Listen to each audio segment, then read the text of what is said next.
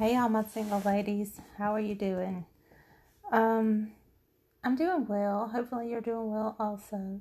Today, I want to talk about exercise. How many of you have your kids up in their rooms on the computer playing video games, and the only thing that's getting exercise is their fingers and their wrist? Huh? Well, I'm guilty. I'm going to go ahead and admit it. I'm guilty. It is hard when you work 12 hour shifts to come home and get your kids outside. It's hard. You're tired. You don't want to. You have things to do. You got homework, supper, baths, and all this stuff. Next thing you know, it's bedtime. Well, on your days off, moms, I want to challenge you to get your kids outside. If you live in the city, go to a nearby park, rent bicycles, find a hiking trail, get your kids, and go outside and move together. Make it something that you both do together. Let them have a, a choice. Let them decide. Um, I told my child that we were going to go outside and do something, and we're outside, and he goes, Mom, it is a 100 degrees. I'm not even joking, it's a 100 degrees. And he's looking at his little phone, at his weather map. It's a 100 degrees. I'm I'm looking at him. I see this little bead of sweat rolling down his face, and I feel a bead of sweat rolling down the back of my neck. I'm like, yep, mm-hmm, it's 100 degrees. You're correct. But at 7 o'clock, we're going to do this again. So you need to think about what you want to do and let me know. So we go back inside. About 6.30 rolls around. He comes. He's like, Mom, I want to do a treasure hunt. okay, I can throw that together right quick. Sure. So I was like, okay, let me see what I can come up with. So he stays inside while I go put a treasure hunt together.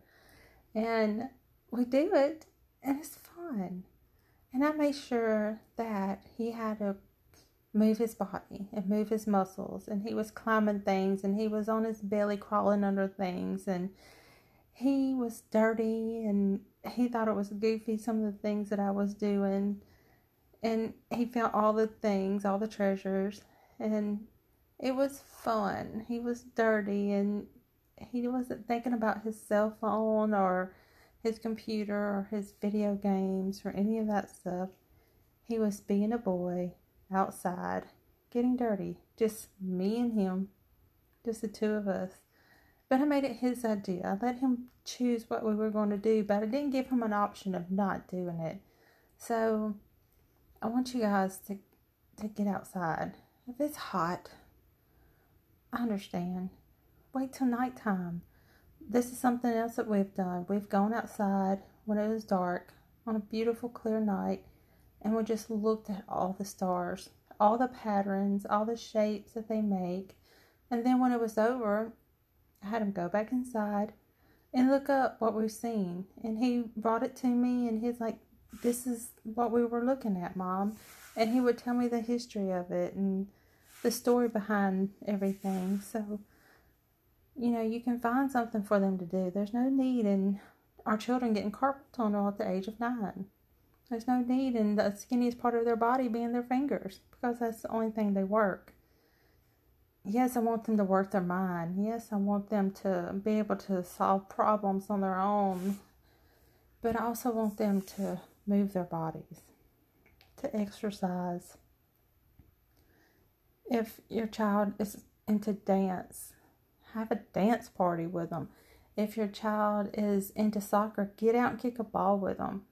Get out and play baseball. If your kid hasn't taken a line drive to the stomach, then he's not living. I mean, I did do that to my middle child one time. It was it was greatness, but he got up, shook it off, and we finished our game of baseball in the backyard.